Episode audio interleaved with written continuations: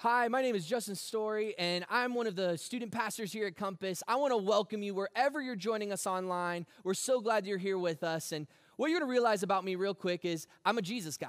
I believe in Jesus. I believe he was God before ever coming to earth, and that now we are made right with God through his death, burial, and resurrection. And I don't like the term religion or, or, or, Christian because it just brings this mind into mind of like try harder, do more, show up to church. And that's not what we ascribe to here. What we ascribe to here is a relationship. And what we hope every time we gather together is that you will grow deeper and deeper into your relationship with Jesus. And so we gather not because the Bible said so, but because Jesus said so.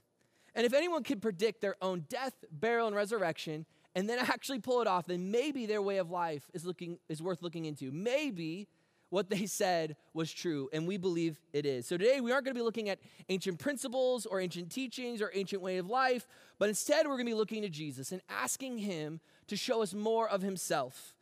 And every week, my prayer, our prayer for this time as we gather, wherever we're gathering, needs to be Jesus Show me more of you. And if you joined with us last week, we talked about a guy named Lazarus. And spoiler alert, he comes back from the dead. But today, what we're going to be looking at is kind of the prequel to that. So if you'll jump with me wherever you're at to Luke chapter 10, that's where we're going to be. Luke chapter 10, verse 38. It says this As Jesus and his disciples were on their way, he came to a village where a woman named Martha opened her home to him.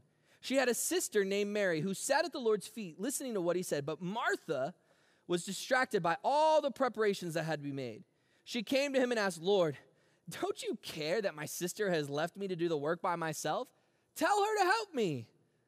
Martha, Martha, the Lord answered, You are worried and upset about many things, but few things are needed, or indeed only one. Mary has chosen what is better, and it will not be taken away from her. And that's kind of what I want to look at today is this idea of righteousness. It's this word that if you grew up in church like me, you, you've heard it a lot, but maybe we don't understand what it really means. And I want us to see today that the reason why we speak of him, the reason why we speak of Jesus, the reason why we can have hope in these times is because of this idea of righteousness. And so I hope you will join me today as we learn why we have hope. Now, I love this story. I love the dysfunction of this story, right? It kind of makes me feel a little more comfortable in what's going on right now with social distancing and all the weirdness that we're going through. Is that we see this dysfunctional family, right? And Mary and Martha are in the same house. Matter of fact, from what we can tell, based on the evidence, they're either in the same room or adjacent rooms. So Mary is right there when Martha says to Jesus, Hey, tell her to help me. Like, how many of you have had that moment, whether growing up or, or right now, where you have a sibling who's like, Dad or Mom, tell so and so to do this. And you're literally right there. That's kind of this moment. But where I want to spend some time today is on this one phrase it will not be taken away from her. I want you to say it to someone near you, even if they're a stranger, even if you're out in public, and I know we're social distancing, but look to them and say, It will not be taken away from her. What I want to prove to y'all today is that if you will receive Jesus, and what he accomplished on the cross by dying and coming back to life, then you can be assured that your relationship with God is right forever and that it cannot be taken away from you. Today, we are not gathered to learn some principles or some concepts or to hear a motivational talk. That's not why I speak. We are not gathered here today just to read some stories because the Bible said so. Our faith is tethered always to the person and work of Jesus. Uh, I was 19 uh, when I got married, uh, and it hasn't been a Disney movie where we always live happy ever after. Uh, we're coming up on 14 years together. And if you would have asked me at 19, by this point, right, we would be a perfect team.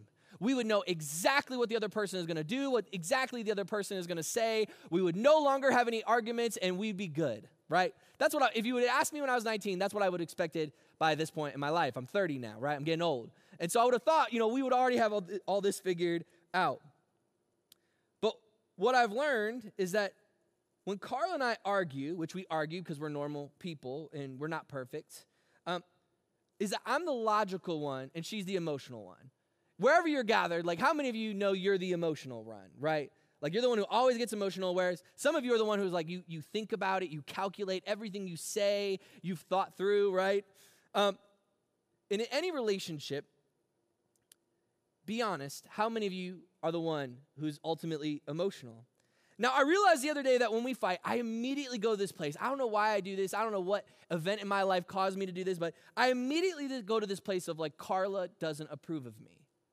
I immediately jump to when she corrects me or, or, wants me to be emotional, I go to this place of I've done something wrong. I, have hurt her. She, is she going to leave me? Is she going to take the kids? Is she going to walk away from me? Like, am I not worth it anymore? Like, I immediately jump to this place that I've done something wrong. I get all out of sync. Like, we're getting divorced. Maybe she wants to legally separate. Maybe this is why in high school, every time she would say, like, we would in between classes, because um, we were high school sweethearts, she'd be like, I'm done. And I would sit in class and be like, we're over. Justin and Carla, it's done. And like what she really meant, as I found out in counseling earlier this year, is that, you know, I'm done with this conversation. That's all she meant. But why is it that I immediately jump to this place? Why is it that we jump to this place where we believe God is done with us? Or we go to this place that I've done something wrong when we get corrected by someone we love? When Carla says this, it, uh, it always triggers me and I ask her this. I go, I go, I say this to her. I go, anytime she immediately tries to correct me, I go to this place and I, I say, babe, what's wrong? Now I'm a smart man. I'm not dumb. Like, I know what's actually wrong. I know what I've done wrong. I know where I've messed up. Like, I, I'm, I, it's not that I don't know what's wrong, but I, I ask her what's wrong. And she, she usually responds, and now, especially as long as we've been together, she goes, You know how I feel about when you say that. And she said, and she'll say, if you ask me what's wrong one more time, I'm gonna tell you what's wrong, or I'm gonna be angry. Well, because what I'm really asking deep down, as I've really like taken some time to kind of think through this, is what I'm really asking is, are you okay with me? When I ask what's wrong, what I'm really asking Carla is, are you okay with me? And it's a little bit selfish because it's making it all about me and not about what she's actually trying to fix and trying to help me grow in in almost half my life now, I'm 30, I still struggle with are we okay? And I think that's what I want to look at today. Is that we've been looking at these even if moments, right?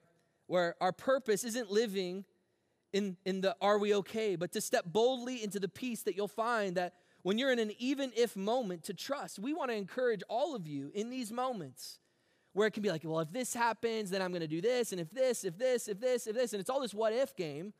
We want to encourage you to trust Him, even if. And our kind of key verse for this entire series has been based on the book of James, which is written by the brother of Jesus, which, if there's any reason to believe that Jesus was God, it's because his brother believed he was. And he says this My fellow believers, when it seems though you are facing nothing but difficulties, see this as an invaluable opportunity to experience the greatest joy that you can. For you know that when your faith is tested, it stirs up power within you to endure all things. And as your endurance grows even stronger, it releases perfection into every part of your being so that there is nothing missing, nothing lacking. And that's our hope, is that as we would grow through these moments, that there would be nothing missing, nothing lacking. But yet, we still struggle with this idea are we okay? And I want us to find peace that even if, no matter what happens, even if I don't feel okay, I'm okay. Now, I don't know about y'all, but I love words of affirmation. Like my my number one love language is words of affirmation. Like when people say good job, thank you, I appreciate you, like that like speaks love to me, right? Like when Carla sends me a text and she's like, "Babe, you're everything to me. I love you. Thank you so much for taking care of our family." I'm like, "Yes, give me a microphone. I'm ready to talk. I'm ready to change the world." But the second Carla like corrects me or says, "Hey, babe, you're you're you're kind of being a jerk lately, or, or, or, or you're, you know, you, the way you said that wasn't right, I'm immediately like, someone else take the mic. I just, I can't, I can't, I can't get up here. I can't do this. I can't go on. And here's what I've found is that if I'm good, I'm good, right?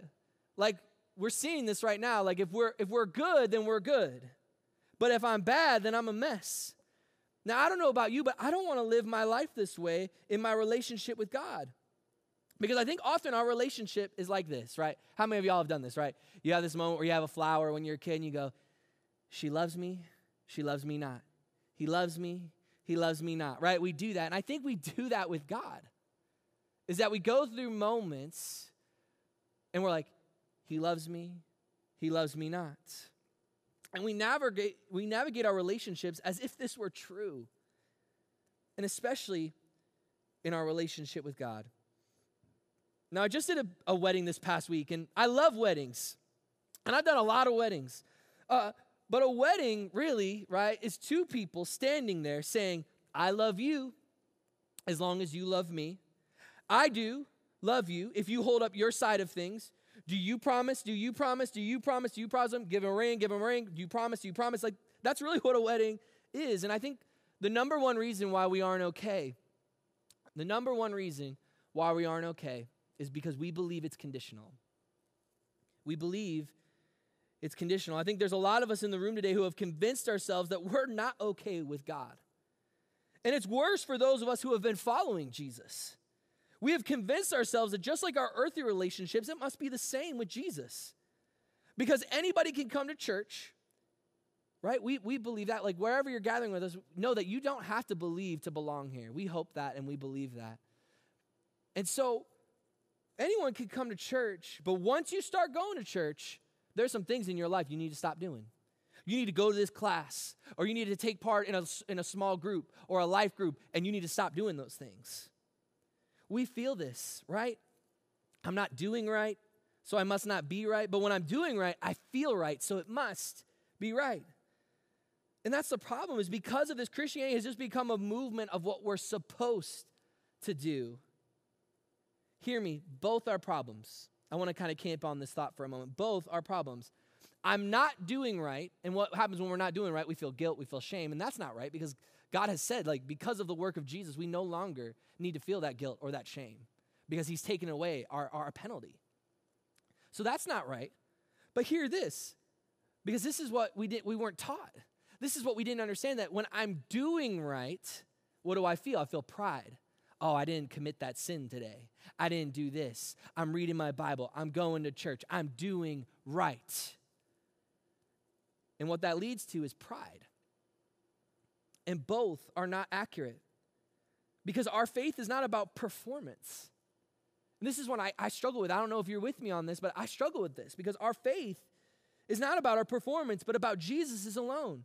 And that's why we speak of him. The good news of the gospel is not that you are saved and made right with God to do right. That's, that's not good, it's normal. That's not good news, it's normal news. That's what all humans believe. It's simply what we call karma, right? If you do good things, you will get good things. If you are nice to people, you will get nice in return, right? That's not that's not that's nothing new to the human experience. So that's not good news.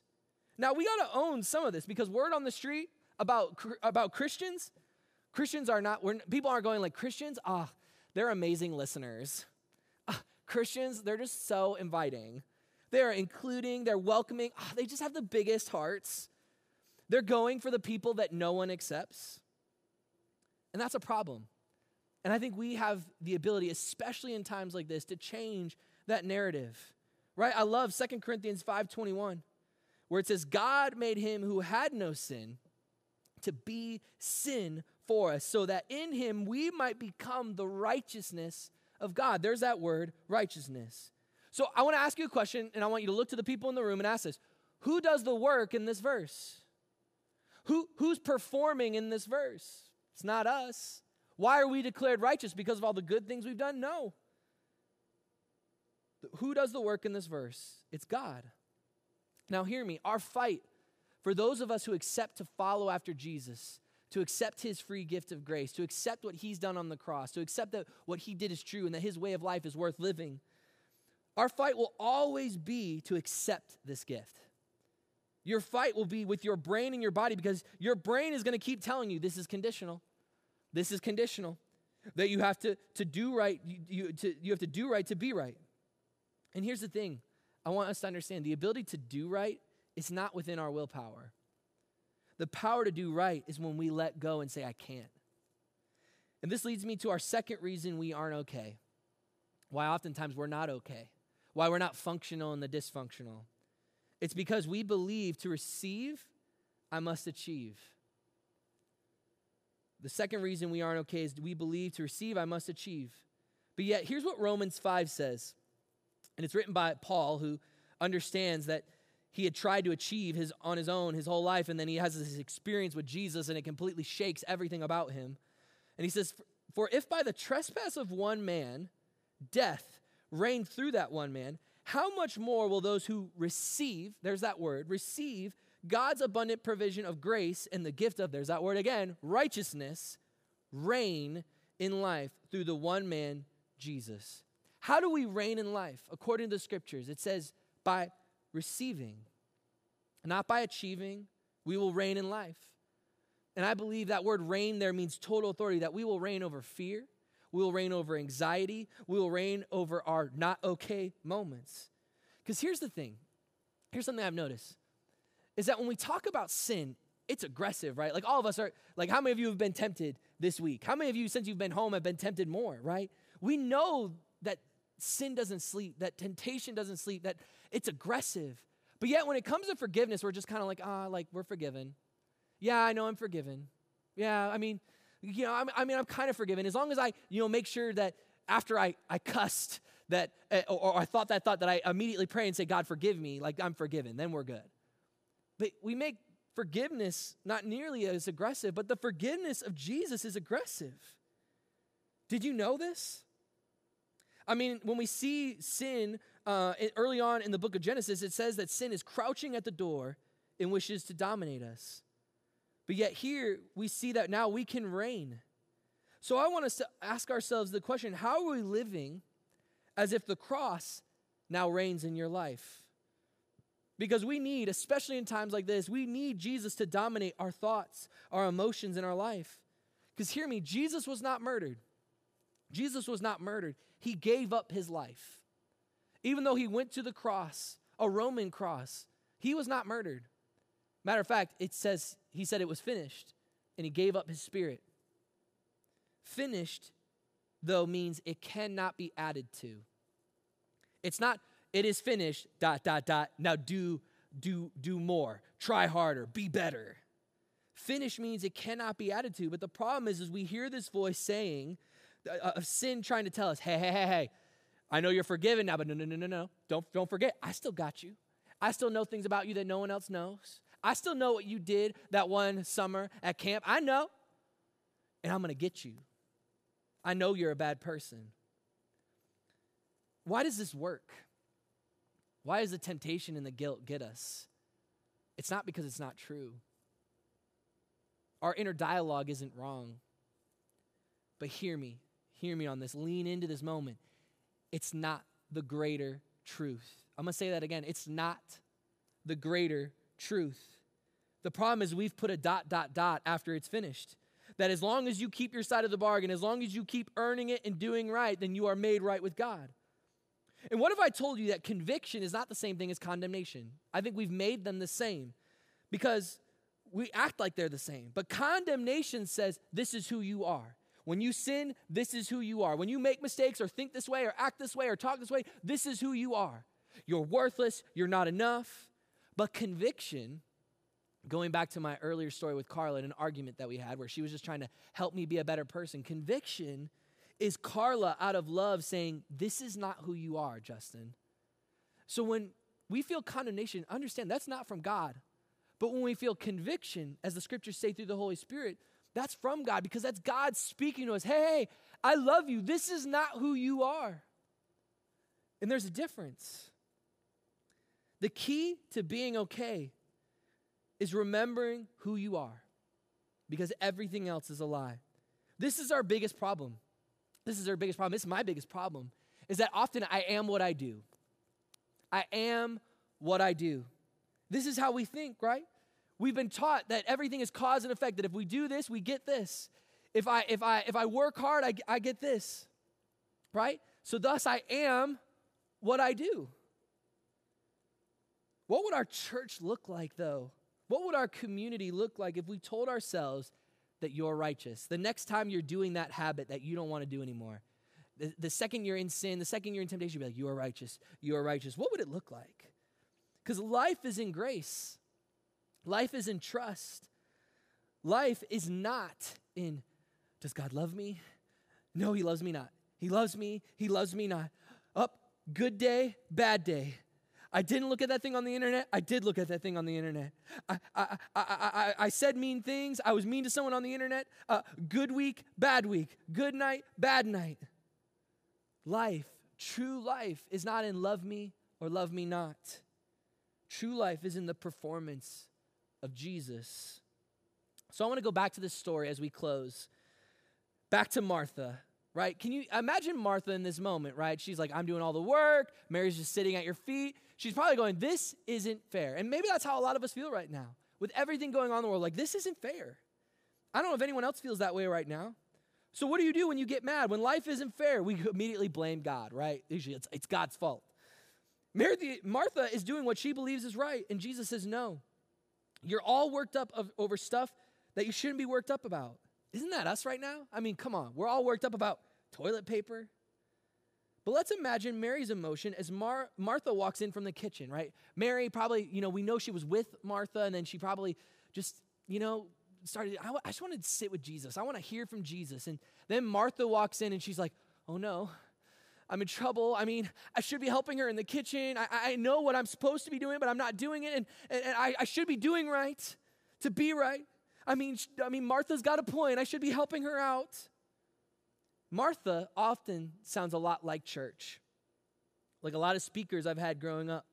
It sounds like a lot of my inner dialogue where it says, hey, hey, hey, do better, try harder. But I love that maybe this is what Martha or Mary was thinking. She was thinking, I'm just listening to how much Jesus loves me. I mean, I could be doing those things, and those aren't bad things. Doing good things isn't wrong, but is it what's most important? Is this what, is it what actually matters? I'm just listening to how much Jesus loves me. I mean, how do I know if I love God, right? We do three things here. We like we love God, love people, and share Jesus. But how do I know if I love God? Right? By loving other people. Jesus says, I give you one new command. Love others as I have loved you. The way they will know you are my followers by how you love one another. But here's the thing I cannot do that until I accept his love the way he has given it. Hear me on this. Hear me on this. We cannot do that until we accept His love the way He has given it. Because the way we have accepted and received God's love as, is, as if it's conditional, that you need to, to be right, you need to do right.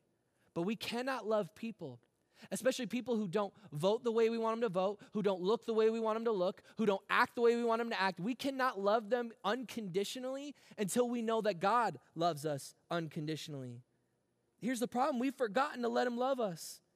Once you have righteousness, you get to focus on doing right things, but you don't have to be a Christian to do right things. I mean, holding doors open, giving someone your last piece of, you know, roll of toilet paper, giving someone your hand sanitizer that you waited four hours in line for, being nice on social media is not an act of worship. It's called being human. What sets us apart is loving others the way He has loved us.